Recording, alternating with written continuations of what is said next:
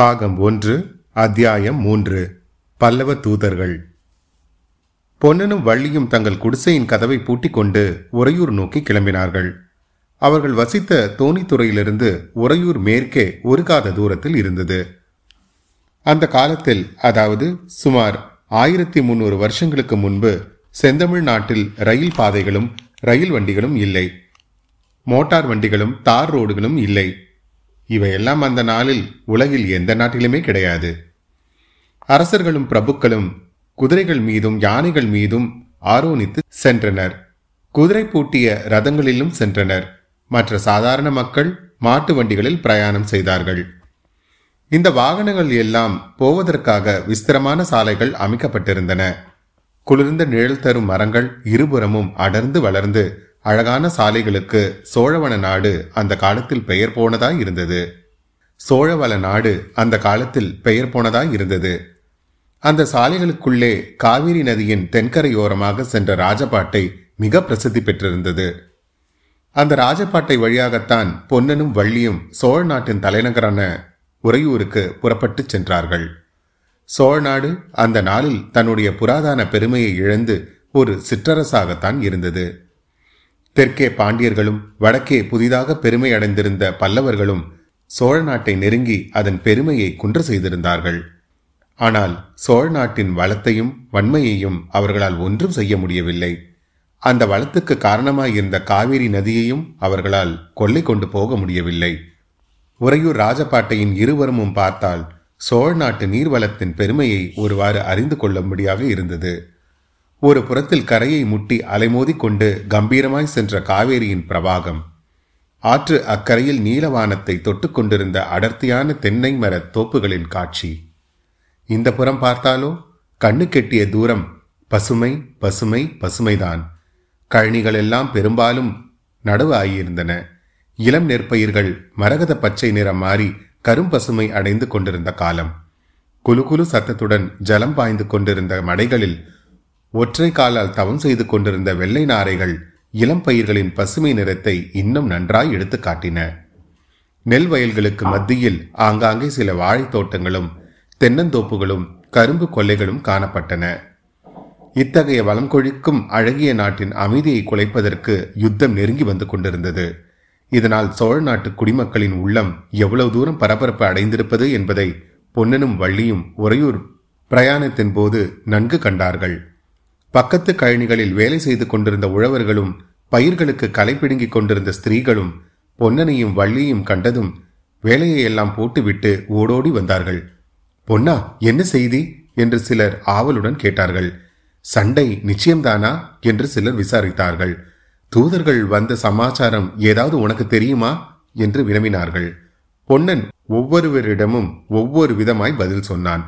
சண்டையை பற்றி சந்தேகம் என்ன நமது மகாராஜா ஒரு நாளும் கப்பம் கட்டப்போவதில்லை எல்லோரும் அவரவர்கள் வாளையும் வேலையும் தீட்டிக் கொண்டு வந்து சேருங்கள் என்று சிலரிடம் சொன்னான்.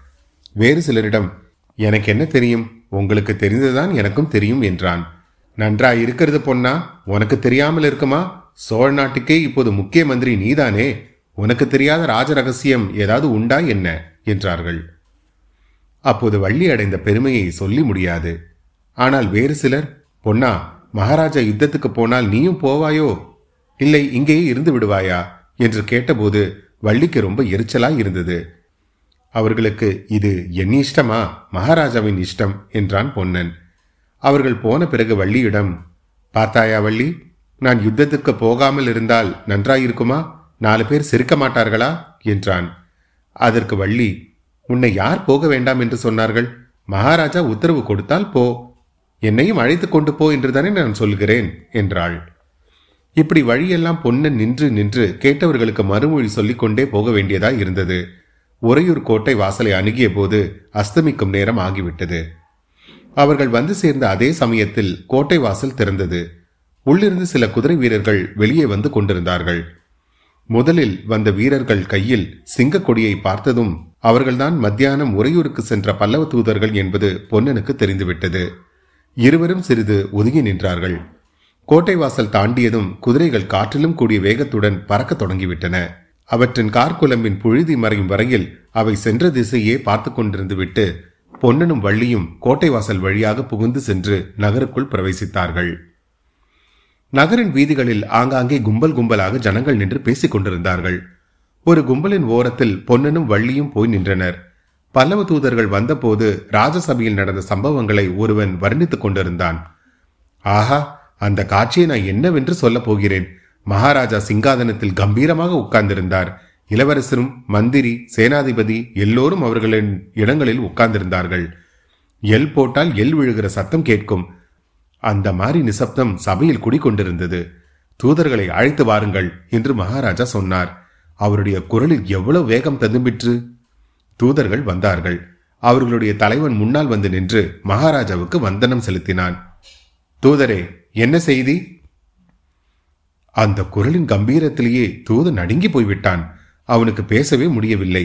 தட்டு தடுமாறிக்கொண்டே திருலோக சக்கரவர்த்தி காஞ்சி மண்டலாதிபதி சத்ரு சம்ஹாரி நரசிம்மவர்ம பல்லவருடைய தூதர்கள் நாங்கள் என்று அவன் ஆரம்பிக்கும் போது நம்முடைய அரண்மனை விதூஷகன் தூதரை நிறுத்தும். எந்த திருலோகத்துக்கு அவர் சக்கரவர்த்தி? அதல சிதல பாதாளமா? இந்திரலோக சந்திரலோக யமலோகமா? என்றான். சபையில் எல்லோரும் கொல் என்று சிரித்து விட்டார்கள். தூதரின் பாடு திண்டாட்டமாய் போய்விட்டது. அவனுடைய உடம்பு நடுங்கிற்று. நான் குழலிற்று.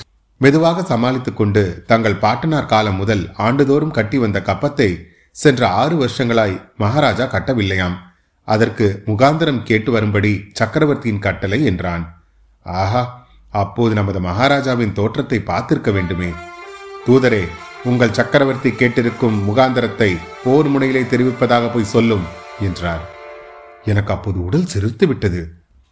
இவ்விதம் வர்ணித்து வந்தவன் சற்றே நிறுத்தியதும் பல பேர் ஏக காலத்தில் அப்புறம் என்ன நடந்தது? என்று ஆவலுடன் கேட்டார்கள்.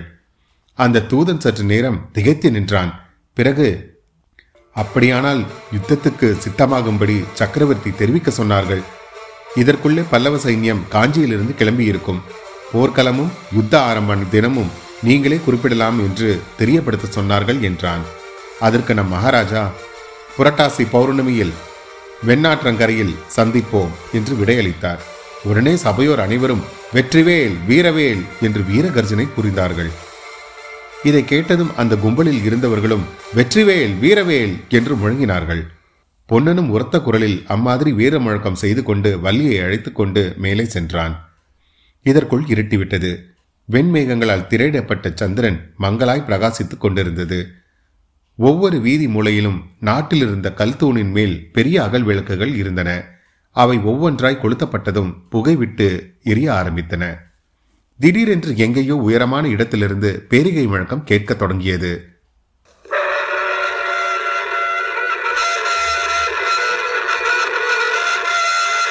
அந்த கம்பீரமான சத்தம் வானவெளியில் எட்டு திக்கிலும் பரவி பிரதித்தொனியை உண்டாக்கிற்று. உறையூரின் மண்டபங்களும் மாட மாளிகைகளும் கோபுரங்களும் கோட்டை வாசல்களும் சேர்ந்து ஏக காலத்தில் அதை எதிரொலி செய்தன. சற்று நேரத்துக்கெல்லாம் அந்த சத்தம் யுத்தம் யுத்தம் என்று கேட்கத் தொடங்கியது.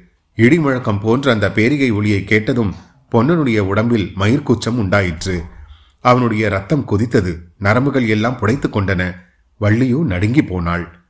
இது என்ன? இந்த மாதிரி ஓசை இதுவரையில் நான் கேட்டதே இல்லையே என்றாள். யுத்த பேரிக்கை முழங்குகிறது வள்ளி என்றான் பொன்னன்.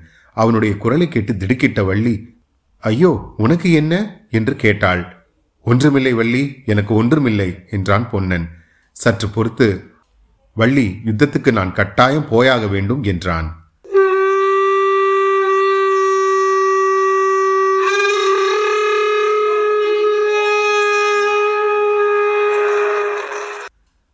அத்தியாயம் மூன்று நிறைவுற்றது. மீண்டும் உங்களை அடுத்த அத்தியாயத்தில் சந்திக்கும் வரை உங்களிடமிருந்து விடைபெறுவது உங்கள் அசோக். நன்றி வணக்கம்.